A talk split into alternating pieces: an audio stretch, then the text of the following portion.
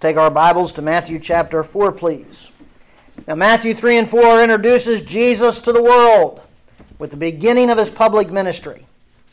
Before introducing the king, Matthew introduces us to the king's herald, John the Baptizer. John was the son of Zacharias the priest and Elizabeth. And you recall that Elizabeth was the cousin of Mary, Jesus' mother, making John and Jesus cousins. John's ministry preceded Jesus' ministry by about six months. Now, John forsook the religious trappings of Jerusalem, choosing to minister as a prophet in the wilderness. Instead of the city, he went to the wilderness near the Jordan River as the place of his ministry. From the wilderness, he proclaimed that great message Repent, for the kingdom of heaven is at hand. And there he baptized those who confessed their sins. In the fall, during the season of Rosh Hashanah of that year, Jesus came to be baptized by his cousin John. His baptism was not one of repentance. Instead, it served as his commissioning to the priesthood and his identification as the Messiah. Being baptized, Jesus obeyed the law regarding the ceremonial cleansing of individuals to the priesthood. At the same time, the Holy Spirit descended out of heaven, anointing Jesus for priestly service, and the Father spoke from heaven announcing him as the beloved and pleasing Son. So, being confirmed as a priest, Jesus was then led by the Spirit into the wilderness to be tempted. But his temptation began after 40 days and nights of fasting. When Jesus was at his weakest, Satan tempted him. Paul writes in Hebrews 4:15, Jesus has been tempted in all things as we are, yet without sin. Satan tempted Jesus with the lust of the flesh, he tempted him with the pride of life, and he tempted him with the lust of the eyes. Satan tempted Jesus to use his power to selfishly turn stones into bread to gratify his hunger. Jesus resisted Satan, quoting Deuteronomy 8 3. Since Jesus would not use his power, the tempter again tempted him to jump off the roof of the temple and use God's power, the Father's power, to protect him. Again, Jesus resisted the devil quoting Deuteronomy 6:16. Finally, Satan tempted Jesus with ownership of all the world's kingdoms if he would worship him. And as with the first two temptations, Jesus resists, quoting Deuteronomy 6 and verse 13. Despite the three temptations, Jesus did not sin. He possesses no sin nature, and therefore we declare that Jesus is not able to sin. He is not able to sin. He's impeccable. Now, Jesus' temptation was meant to demonstrate that he is a sinless and sympathetic priest. As the sinless high priest, Jesus did not need a sin offering for himself. Instead, he was sufficient to offer himself as the sin offering for our sins, the sins of all humanity. Paul writes in 2 Corinthians 5 and verse 21 He made him who knew no sin to be the sin offering on our behalf, so that we might become the righteousness of God in him. As a sympathetic high priest, Jesus understands human weakness because of his temptation. Paul writes in Hebrews chapter 2 and verse 18 Jesus himself was tempted. In that which he has suffered, he is able to come to the aid of those who are tempted. Additionally, in Hebrews 4:15, Paul adds, "We do not have a high priest who cannot sympathize with our weaknesses. Because he was tempted at his weakest, Jesus is sympathetic to all who are tempted in their weaknesses. He does more than simply sympathize, though. Instead, he comes to our aid. He comes to the aid of all who are tempted. He provides a way of escape. As Paul writes in 1 Corinthians chapter 10 and verse 13, no temptation has overtaken you but such as is common to man. And God is faithful, who will not allow you to be tempted beyond that which you are able. But with the temptation will provide the way of escape also, so that you will be able to endure it. What a precious promise that we have because Jesus is our sinless, sympathetic high priest. Now, as Matthew continues with the beginning of Jesus' public ministry, he presents the preaching ministry of Jesus in Matthew chapter 4, verses 12 to 17. We'll see three facts about his preaching ministry. Matthew notes the site where Jesus preached in verses 12 and 13. He presents the society to whom Jesus preached in chapter 4, verse 14 to 16. And finally, he reveals the sermon Jesus preached in verse 17. Now, I want to note here, it's important for you and I to understand that approximately one year transpires between verse 11 and verse 12. We've talked about this before in the biblical text, this thing called compression of time. And that's exactly what we have here. Uh, we obviously see a 30 year compression of time uh, between chapter, the end of chapter 2 and the beginning of chapter 3. Now, between verse 11 of chapter 4 and verse 12 of chapter 4, there's another compression of time. There's a missing year of ministry. Now, because we have three other gospel witnesses, we know what happened during that year. And so the Gospel of John, chapter 1, verse 19 through chapter 3 and verse 36, provides to us the missing year. So, to summarize, I'll give you the, the, that year in summary. First, in verse 35 of John 1, we know Jesus spent three days with John there following the baptism.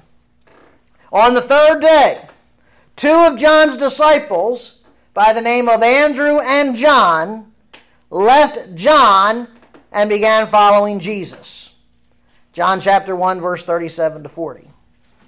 Then we have the 40 days and night of fasting and the temptation. Following which, in John chapter 2, verse 1 through 11, Jesus goes to the wedding feast at Cana and performs his first public miracle. He then returns to Jerusalem, where he cleansed the temple, casting out the money changers, i.e., the Sadducees. Remember, the Sadducees were the money changers.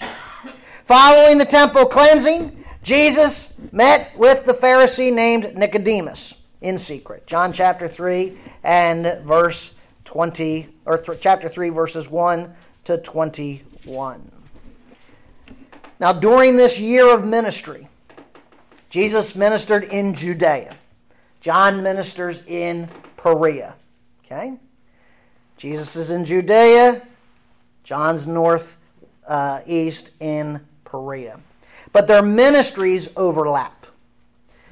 However, John's ministry begins to wane while Jesus' ministry begins to grow. And John himself testifies in John chapter 3 and verse 30 He must increase, but I must decrease. So let's look through Matthew chapter 4 at the preaching ministry of Jesus. And we're going to begin in verses 12 to 13. It presents the site where Jesus preached. The site where Jesus preached. Verse 12 Now, when Jesus heard that John had been taken into custody, he withdrew into Galilee, leaving Nazareth, and he came and settled in Capernaum, which is by the sea in the region of Zebulun and Naphtali. Notice again that first statement. When Jesus heard that John had been taken into captivity, or custody, he withdrew into Galilee. Notice the word heard. The word heard. Akuo. We get the word acoustic. It means that he became aware of something. Now, it's an interesting verb because it implies that Jesus learned of John's arrest via normal channels. Well, wait a minute. How is it that Jesus did not know that John was arrested? I mean, is not Jesus God in the flesh? Indeed, he is. However, we must remember that Jesus chose to set aside certain outworkings, if you will, of his deity. Paul writes about this in Philippians chapter 2 verse 6 and 7. Although Jesus existed in the form of God, he emptied himself taking the form of a bondservant and being made in the likeness of men. Now, that word emptied, from which we get the, the Greek word is kanao or kenosis, means that he divested himself of something. Now we have to then ask, what did Jesus divest himself of? Did he divest himself of his deity? Well, Colossians 2 9 says that in Christ all the fullness of deity dwells in bodily form. So we have an affirmation that Jesus did not divest himself of his deity. His self emptying was a divesting of certain divine privileges, such as omniscience, or all knowingness, and omnipotence, or all powerfulness. You see, Jesus temporarily set aside specific divine abilities to accomplish his messianic ministry of redemption. And so when Matthew reports that Jesus learned of John's arrest through normal channels, what he's doing is emphasizing Jesus' humanity. The next question why was John arrested? Why was John arrested? Well, we go to Matthew 14, verse 3 and 4, and we get the answer. It says, When Herod had John arrested, he bound him, put him into prison. Why? Because of Herodias, the wife of his brother Philip. For John had been saying to him, It is not lawful for you to have her. Now, John the Baptizer confronted Herod Antipas. This is there's five different Herods. This is Herod Antipas. Okay? Not to be confused with Herod the Great back in chapter 1 and 2 of Matthew. Herod Antipas was confronted by John the Baptizer not only because he was engaging in an extramarital affair, but because he was engaging in an incestuous relationship with his brother's wife, i.e., his sister in law. And as such, Herod imprisoned him in Machaerus on the eastern shore of the Dead Sea. Now, John's imprisonment serves as an example to you and I. You see, Christians, you and I must uphold a biblical ethic of morality. And that morality is rooted in God's law. It's not lawful, Herod, for you to have Herodias. You see, as outlined in His Word, God determines what is right and what is wrong. And what he determines is right or wrong is the standard of morality that we are to follow, we are to uphold. Sadly, too often, when confronted with issues of morality, we allow our feelings and our attachments to cloud our judgment. And when feelings and attachments cloud our judgment, we begin determining what is morally right or wrong based on the consequence or the outcome. God declared what's right and wrong. He declared what's good and evil. And regardless of how we might feel or, or what attachments we might have or what the consequence or outcome must, might be, we must, we don't have a choice, ladies and gentlemen, not before a holy God. We must conform to and uphold those standards regardless of the consequence. In essence, God expects us to be non consequentialist when it comes to right and wrong. There is no gray area where God has declared in clear black and white, Thus saith the Lord, do this, don't do that. This is right, that is wrong. John the baptizer was a non consequentialist. In his preaching ministry, John called out sin and he confronted sinners knowing he could be imprisoned.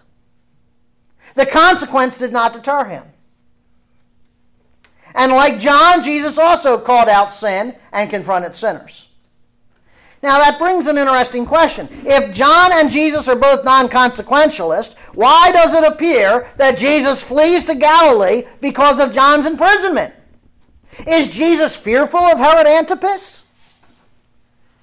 Well, that's why we need to look at the other gospel accounts. Because when we take in the other three authors, we begin to fill in the background. And the Gospel of John provides us background why the site of Jesus' ministry changed from Judea and Jerusalem to Capernaum of Galilee. John chapter 4 and verse 1 to 3 says this Therefore, when the Lord knew that the Pharisees had heard that Jesus was making and baptizing more disciples than John, although Jesus himself was not baptizing, but his disciples were, he left Judea and went again into Galilee. Now, right there we have confirmation that Jesus was not fleeing Herod Antipas. He wasn't, he didn't fear him, he wasn't scared of him. And furthermore, if he was afraid of Herod Antipas, Galilee would be the most ridiculous place to flee. Because Herod Antipas was not only the governor of Perea, where John was ministering, but he was the governor of Galilee as well, where Jesus was going to minister. So Jesus wasn't afraid of confronting sinners and their sin. He wasn't fearful of Herod Antipas. He didn't flee to Galilee to escape. He went right to where the guy was governor. The reason Jesus moved his ministry to Galilee involves the Pharisees. Now, previously, John had rebuked the Pharisees along with the Sadducees. But the Pharisees, up to this point, have been very careful not to touch John, the baptizer, because he was popular with the people. Matthew 21 26, they said, We fear the people, for they regard John as a prophet. But learning that Jesus became more popular than John, the Pharisees shifted their hatred and jealousy towards him. And knowing that they were plotting to kill him, Jesus moves to Galilee not out of fear, but to avoid a confrontation because it was not yet his time to die. See, he had an appointed time to die. And the Pharisees and religious leaders were going to be part of that plan. But it wasn't yet time. And when it was his appointed time to die, you know what Jesus did? Boldly confronted the religious establishment right there in the temple with their sin. So Jesus moves to Galilee because of their plotting to murder him. There's also another aspect that I'll allude to now, and we'll flesh it out in a minute. But he came into his own. He came to the Jews, and the Jewish leaders, the religious establishment, was rejecting him. And we're going to see that there's a pattern all the way back to the Old Testament that when God's people reject him, he takes the message to the Gentiles. And that's exactly what happens here, as we'll see. So he goes to Galilee. Now, the region of Galilee extends west, north, and south of the Sea of Galilee. It's some 50 miles long 30 miles wide. And Josephus, you know the historian Josephus? He was once the governor of Galilee himself. And he says this The Galileans are fond of innovation. By nature, they're disposed to change. They love change. And they delight in sedition. So the Galileans would be far more open to Jesus' message than those people entrenched in Pharisaical Judaism. And these people love change. Hey, here's coming somebody with change. We're going to embrace him. So upon arriving in Galilee, now again, we just have a summary statement from Matthew. He come, goes to Galilee, he's in Nazareth, and next we see him in Capernaum. But again, let's see what the other gospel writers say. Because Luke provides some more background. In Luke chapter 4, verses 14 to 16, Luke says that Jesus returned to Galilee in the power of the Spirit. Now that's important. He went in or by the leading of the Holy Spirit. He didn't go where he did not need to go. He only went as the Spirit led. And he began teaching in their synagogues and was praised by all. Okay. But when he came to Nazareth, where he had been brought up, and as was his custom, he entered the synagogue on the Sabbath and he stood up to read. Now, Jesus was a traveling rabbi. Uh, when he would come to a synagogue, he was given the opportunity as a rabbi to open the scrolls. He could read and teach from the law, the prophets, or the writings. He takes one of the scrolls, the scroll of the prophets, and uh, he began to read. But upon hearing his sermon, which denunciated their sinful ways, Luke chapter 4 and verse 28 to 30 says, All the people in the synagogue were filled with rage as they heard these things. They got up and drove him out of the city, led him to the brow of the hill on which their city had been built, in order to throw him down the cliff. But passing through their midst, he went his way. And that's where Matthew now picks up in verse 13. Leaving Nazareth, he came and settled in Capernaum, which is by the sea, in the region of Zebulun and Naphtali. And by the way, if you think Jesus was not was afraid, or excuse me, that he was afraid to confront sin, there's your proof. His very first sermon he preaches there in the synagogue of Nazareth, he confronts their sin and condemns them. So much so they run him out on a rail. Now, the region of Zebulun and Naphtali is the ancient tribal name for the area that we know as Galilee. Okay? So if you were to look at an Old Testament map and of the 12, 12, 12 tribes, you'd find there Zebulun and Naphtali. Then, if you got a New Testament map of the same area, you would see that same region's Galilee.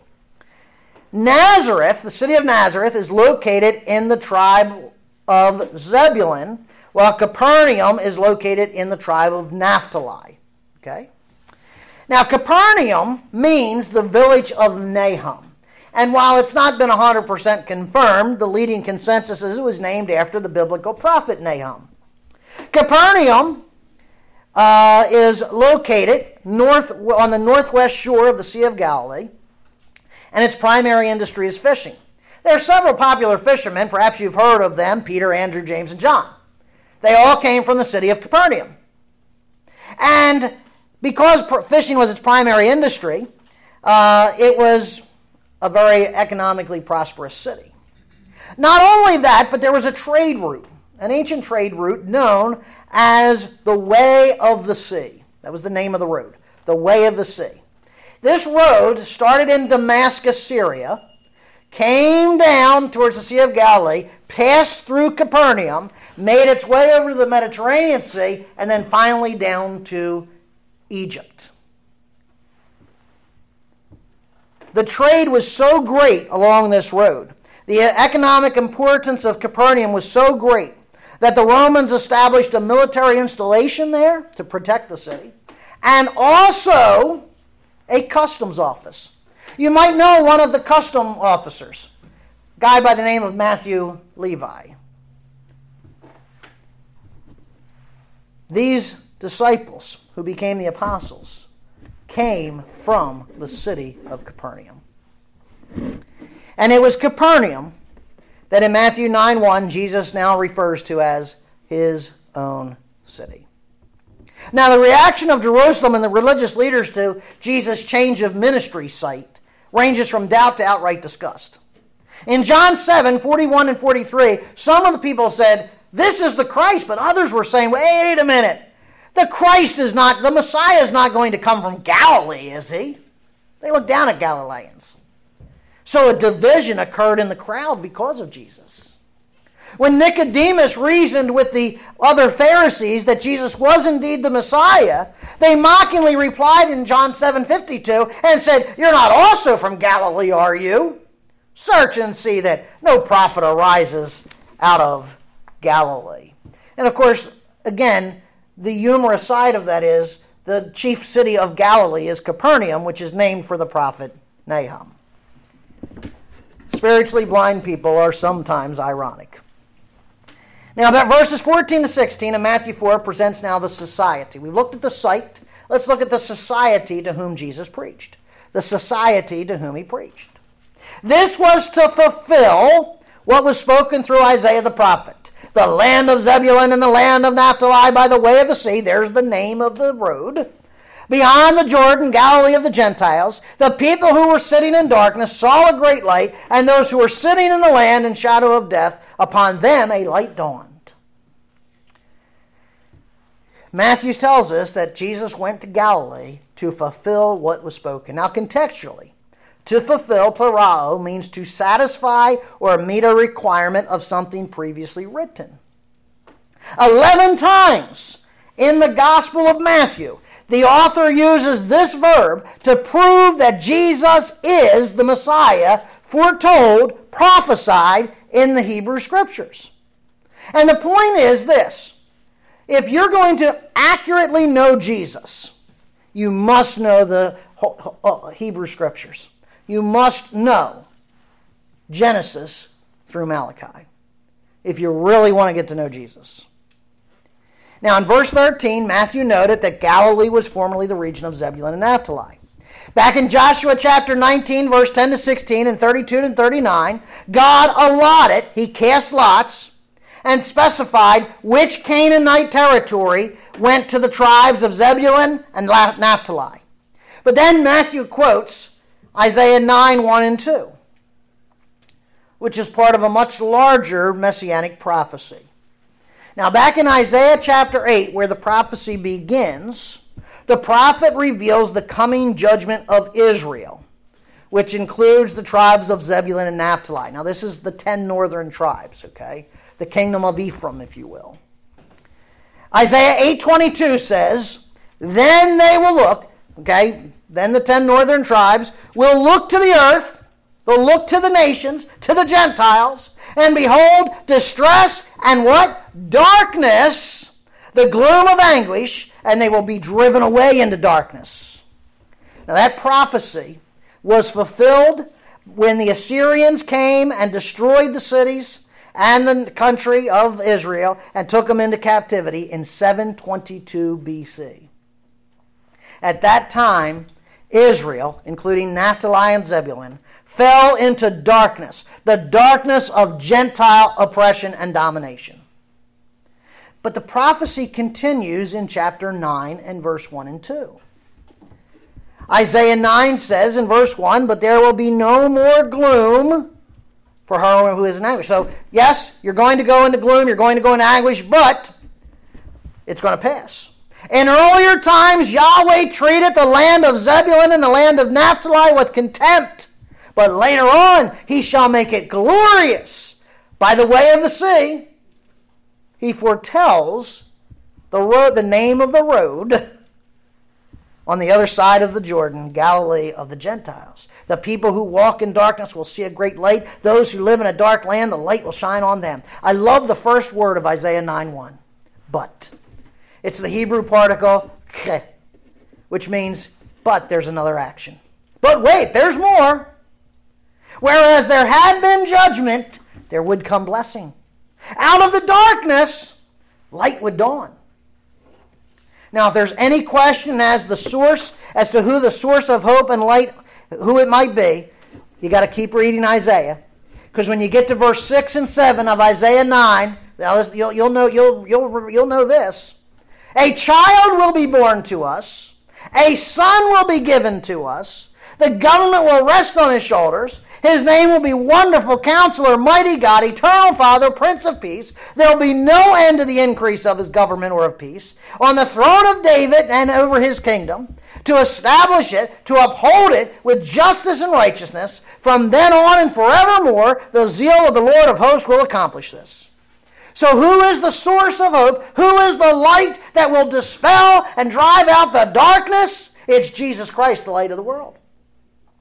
All prophesied there from chapter 8, verse 22 through chapter 9 and verse 7. Now, quoting Isaiah 9 1, Matthew explains that Jesus' preaching ministry would be based in Galilee. He writes he's in Galilee to fulfill what was spoken by Isaiah the prophet. And I'll read the prophecy again the land of Zebulun and the land of Naphtali, by the way of the sea, beyond the Jordan, Galilee of the Gentiles. Now, again, by the way of the sea is that trade route that extends from Damascus, Syria, down to Capernaum, along the Sea of Galilee, then across to the Mediterranean, and down to Egypt. Beyond the Jordan, that's a little more difficult because beyond the Jordan in Scripture can refer to either the land on the east or on the western side of the river. Context determines that. So if you go to the east of the Jordan River, you're back in the region of Perea. Uh, if you're in the west, you're in Galilee. Well, obviously, Isaiah is using the phrase for what? Galilee, the land west of the Jordan River. Now, Galilee was Jewish. Galilee was composed of the tribes of Zebulun and Naphtali. How did it get the name Galilee of the Gentiles? Well, we have to go back to the Old Testament.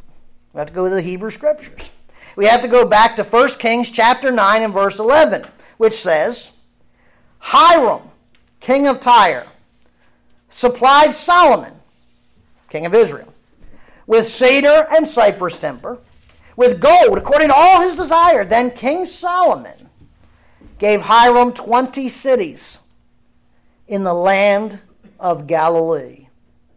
See, in order to pay the debt he owed to King Hiram, a Gentile king, for helping to build the temple, Solomon gave him 20 cities from Zebulun and Naphtali.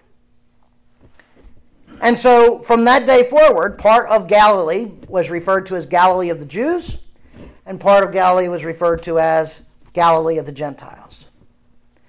Now remember, God allotted that land to Zebulun and Naphtali.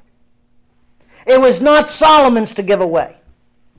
His decision to give away pieces of the promised land to Gentiles was the, just the tip of the iceberg, which resulted in the divided kingdom and ultimately uh, ended with the entire promised land being occupied by Gentiles. In 722 BC, now we're jumping forward from 930, 920 BC to 720 BC, about 200 years pass. Israel is now defeated by the Assyrians. 2 Kings 15, verse 29 says, In the days of Pekah, king of Israel, Tiglath-Pileser, king of Assyria, came, captured Ijon and Abel Beth Maachah and Janoah and Kedesh and Hazor and Gilead and Galilee, all the land of Naphtali. And he carried them captive to Assyria. Tiglath-Pileser then repopulated the land of Galilee with Gentiles. Galilee was temporarily liberated by Judas Maccabeus in 164 BC, later by uh, Aristobulus in 104 BC. But outside of those two moments, Galilee remained under Gentile domination and occupation, even to the days of Christ. So Jesus' ministry took place in Galilee, Galilee of the Gentiles. He even went beyond Galilee and he ministered to people in Tyre and Sidon and Caesarea Philippi. You can cross reference that with Matthew 15, 21 to 28, and Matthew 16, uh, 30, or excuse me, 13 to 20. But understand, ladies and gentlemen, that every time Jesus ministered to the Gentiles, beginning in that second year of his ministry, that it was a fulfillment of an 800 year old prophecy. 800 years before. They foretell of the place, of the, of the road it's on, and so on and so forth. And now, 800 years later, Jesus fulfills that. But it's also a fulfillment, folks, of a promise given to Abraham to bless the whole world. God would bless the whole world through Abraham. Matthew continues in verse 16, quoting Isaiah 9 2. The people who were sitting in darkness saw a great light. Those who were sitting in the land and shadow of death, upon them a light dawned. We have two parallel statements here. Those who are sitting in darkness and those who are sitting in the land of the shadow of death refer to two groups of people. It refers to the Jewish people living, uh, living in Galilee under Gentile domination, but it also refers to the Gentiles themselves. It was a land of darkness because for centuries Galilee was mired in paganism. That great light, the light dawned, is none other than Jesus Christ himself and his message of salvation. In John 8 and verse 12, Jesus proclaims, I am the light of the world. You see, Israel's purpose was to be a blessing to the Gentile nations. Yahweh said to Abraham in Genesis 12:3, "In you, in your descendants, all the families of the earth, all the Gentiles will be blessed." Sadly, Israel failed to be a blessing to the nations. Though Israel was viewed by Yahweh as a son, they disobeyed. They acted as an unfaithful son. But in Matthew 4, verses 1 through 11, Jesus overcame temptation, obeyed God, and proved himself to be the faithful Son. The faithful Son, who is of Jewish descent, is the blessing to all the families of the earth. He is the blessing to the Gentiles. He's a blessing to Jews, he's a blessing to non Jews. And what is that blessing? It is the blessing of salvation. That Jesus the light came in the world to redeem people from the darkness of sin and to bring them into the glorious light. Every one of us once lived in darkness. We once lived under the shadow of death. But when the light of Jesus shined upon us, and we came by the grace of God to repentance and faith, that light shone on us, that light enveloped us, it dispelled the darkness, and it blessed us with redemption from hell and the lake of fire. This is an important text for Gentiles because it was prophesied in the Old Testament that he would come not only to the Jews but to the Gentiles as well. And Jesus came and did that. Here in Matthew chapter 4, beginning in verse 12, he begins his Gentile ministry. And we set the groundwork for that great commission of going out into all the world and preaching the gospel, teaching them all things that they have learned, and baptizing them in the name of the Father, Son, and the Holy Spirit. Now let's go to verse 17. Matthew 4:17 presents the sermon Jesus preached. We've seen the site, we've seen the society. Let's look at the sermon he preached. From that time Jesus began to preach and say, "Repent, for the kingdom of heaven is at hand." From that time refers to the beginning of his Galilean ministry. Now this is interesting. Because while Jesus taught during that first year, he wasn't engaged in a preaching ministry. His preaching ministry does not begin until he gets to Galilee. That's when he starts his preaching ministry. And notice his ministry was to what? To preach, to kerusso, to proclaim a message. And now Matthew doesn't include the whole sermon, though Matthew gives us five different sermons of Jesus. He doesn't give us the whole sermon here, but he summarizes the heart and theme of the message. And the heart and theme of every one of Jesus' sermons is simply this repent, for the kingdom of heaven is at hand. Now, I want to examine the summary, but I also want to take a look at Jesus' sermon in the synagogue to demonstrate three things about his sermons, three things about the messages he preached.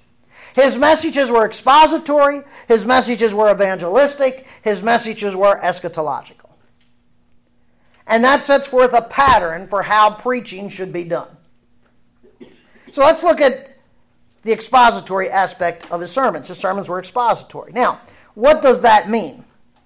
An expository sermon is a sermon that contains a clear statement of a biblical idea legitimately derived from a particular passage or passages. In other words, you're going to take a passage of Scripture, you're going to exegete that passage of Scripture, you're going to explain that passage of Scripture.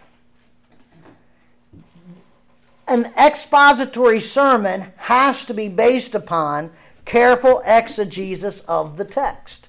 You're not just getting up there and winging it. You're not just getting up there and saying whatever. You're researching, you're studying it so that you can explain the, the text passage by passage, word for word, verse by verse. And, and again, an expository sermon has to follow the structure of the text. So when we preach expository sermons, we begin with a passage, we work our way from the beginning of the passage to the end of the passage. Okay? Every one of Jesus' sermons are expository. And we need only be look here for the moment at the sermon preached in the Galilean synagogue. Well, let's take a moment. Let's go over to Luke chapter 4. Because we're going to be here for a moment. So let's go to Luke chapter 4, verse 16 to 20. Luke chapter 4, verses 16 to 20. Now, we alluded to this earlier. We're going to go back there. And you'll recall this is when he comes to Nazareth. He had left Judea, left Jerusalem, comes into Galilee, going synagogue to synagogue, but then he gets to Nazareth. And he entered the synagogue on the Sabbath in verse 16. And he stood up to read. And the book. By the way, the word book there is the Hebrew word for scroll. The scroll of the prophet Isaiah was handed to him. And he opened the book, he opened the scroll, and found where it was written The Spirit of the Lord is upon me, because he anointed me to preach the gospel to the poor. He has sent me to proclaim release to the captives and recovery of the sight to the blind, to set free those who are oppressed, to proclaim the favorable year of the Lord. And he closed the scroll. He gave it back to the attendant and sat down. And the eyes of all in the synagogue were fixed upon him. again, let's notice a couple things here. He read from the scroll of Isaiah. Again, there was somebody who read from the law, somebody who read from the prophets, somebody who read from the writings. And after the reading was done, then the instruction would come. Okay? So you would have three sermons, one right after the next. Okay? Jesus turned the scroll or rolled the scroll to what we know as Isaiah 61 1 to 2. And he read it. And then he sat down. Now, why did he sit? Because anytime you read the scripture, you stood. But when you explain the scripture, you sat. Now, I don't know if that means because it's going to be a long time or what, but he sat. All rabbis sat. So, he begins to exposit its true meaning and then applies it to the people. Now, go back to, down to verse 21 of Luke 4. Today, the scripture has been fulfilled in your hearing. That's the start of the sermon. Okay? He's read it. Now he starts out, opening line. What I just read is now fulfilled. And he goes on to explain how his baptism and the Holy Spirit anointed him and how he is the fulfillment. Because again, what's the passage start out with? The Spirit of the Lord is upon me because he anointed me. So that's where he starts. And he starts explaining who he is and what he's done and why he has come. He explains his messianic ministry to deliver the gospel, to redeem those held captive by sin's dominion. And then he makes the application. Following the explanation, he says in verse 23 of Luke 4, let's read 23 to 27, no doubt you will quote this proverb to me Physician, heal yourself. Whatever we've heard and done at Capernaum, do here in your hometown as well. Truly I say to you, no prophet is welcome in his hometown.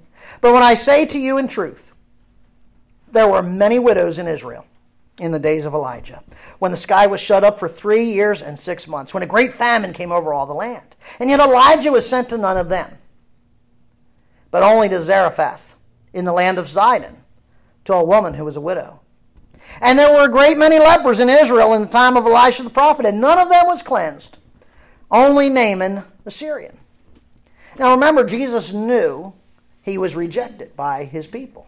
John 1.11 affirms he came to his own and his own received him not. And so because of their rejection, because of Jewish rejection, Jesus was extending his messianic ministry to include the Gentiles. And as proof in his application, Jesus cites two examples. He comes right out and says, Listen, I've told you I'm the Messiah. I've revealed it. I've shown it from Scripture. I've explained the Scripture. You're still rejecting me. So because you're rejecting me, here's how it's going to be. It's going to be just like Elijah and Elisha. You see, Elijah was sent to a Gentile widow from the, from the village of Sidon. Now, there were plenty of Jewish widows to minister, or who could have ministered to the prophet, but because the Jews had rejected God's message and messenger, made it impossible. In the second example, Elisha was sent to a Gentile named Naaman, the captain of the Syrian army, who suffered from leprosy, of which Elisha healed him. Again, there were plenty of lepers in, in, in, Jewish lepers, but because Israel rejected God's message and messenger, Elisha was sent to the Gentiles. Now, when they hear this, they are incensed because there is nothing more lowly in the Jewish mind than a woman, than a Gentile, and than a leper. God sent his Messiah to women, to Gentiles, and to lepers. He elevated all three above the unbelieving Jews. Just as with Elisha and Elijah, God's messengers had come but were rejected. And so God directed his messenger, now the Messiah, to take the message of redemption to the Gentiles. But his sermon, all of his sermons, are expositional. Notice as well, his sermon was evangelistic. Again, the heartbeat of every sermon th- throbs on one word repent. The call to repent is soteriological, it's a call of salvation. That word repent, matano, uh, is rooted in two Hebrew terms, nacham and sum. Nakam means to change your mind. Uh, shub, rather, not some. Shub means to turn or convert. What is conversion? It's a radical change of mind and heart, leads to a complete change of life. In the Greek English lexicon of the New Testament, it states that commanding people to repent is a command to change their life as a result of a change of thought and attitude with regard to sin and righteousness. In other words, a message telling people to repent is telling them to confess and forsake their sin and turn to God. Jesus' message is plain repent of your sin and turn to God. And that's, that's exactly what was preached through the whole Hebrew, all the, all the uh, Hebrew prophets. Isaiah 45 22, turn to me and be saved, all the ends of the earth. Isaiah 55 7, let the wicked forsake his ways and the unrighteous man his thoughts, let him return to the Lord. Jeremiah 18 11, turn back each of you from your evil ways, reform your ways and your deeds. Lamentation 3:40, let us examine and probe our ways, let us return to the Lord. Ezekiel 14:6, repent and turn away from your idols, and turn your face away from all your abominations. Now, the evangelistic nature of his sermons is confirmed in Mark chapter 1. This isn't a fluke here, folks.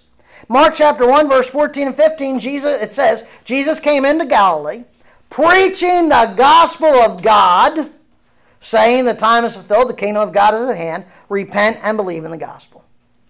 Now, we've dealt with repent, but what does it mean to believe? Belief or faith in the gospel is trusting in a person and what that person has done. And who is that person? None other than God's Son, Jesus Christ. So a person must not only repent of their sin, but they must place their faith, their trust in the Son of God, the Savior and Sovereign. And what has He done? What has the Savior and Lord done?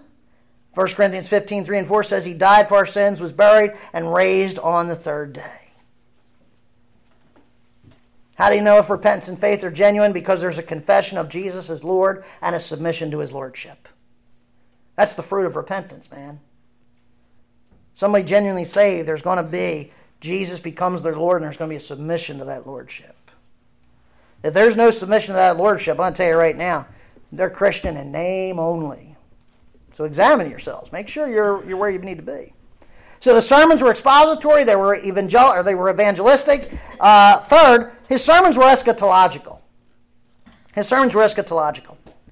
Why was he commanding the people to repent of their sin and believe the gospel? Because the kingdom of heaven is at hand. This is an announcement. This is eschatological announcements of what the prophets have foretold. The kingdom of heaven, the kingdom of God is coming. This is, now again, what is the kingdom of God? Well, on one hand, it's his eternal rule. His kingdom is an everlasting kingdom, Daniel says. It's a universal kingdom. David declares the Lord has established his throne in the heavens, his sovereignty rules over all. It's a physical kingdom. Daniel 2:44 says that the God of heaven will set up a kingdom which will never be destroyed. The kingdoms will not be left for another people. It will crush and put an end to all other kingdoms. And the kingdom is also spiritual. Jesus says in John 18 36, My kingdom is not of this world. If my kingdom were of this world, then my servants would be fighting so that I would not be handed over to the Jews. But as it is, my kingdom is not of this realm. Now, when he says that his kingdom is at hand, it means it's approaching. What's approaching? The spiritual and the physical aspects of that kingdom. To enter God's spiritual kingdom, there is only one way. You must repent and believe in the gospel. And only those who repent and believe the gospel will become part not only of the spiritual kingdom, but later the physical kingdom. Now, yes, Jesus was coming to offer the physical kingdom, but the Jewish rejection meant that got put on hold. But there is coming a future day at the end of the tribulation when he will establish, he will return, he will establish his kingdom. And at that time, there is going to be judgment. And if you are not in the spiritual kingdom, if you've never repented of your sin and believed in the gospel, you are going to be judged and cast into hell to await for a thousand years for the great white throne judgment, at which point you will be cast in the lake of fire to be tormented forever and ever. That's eschatological. Friends, if Jesus was here today, he'd be preaching the same way. His sermons would still be expositional, they'd still be evangelistic, they'd still be eschatological. You know, his messages weren't preached to please people. He didn't preach for thunderous applause. He preached to reveal God's will and cause people to repent of their sins and cause those people who repent to draw near to God. And those who preach today ought to follow that example. Okay? If we're not following that example, we're not preaching. Okay?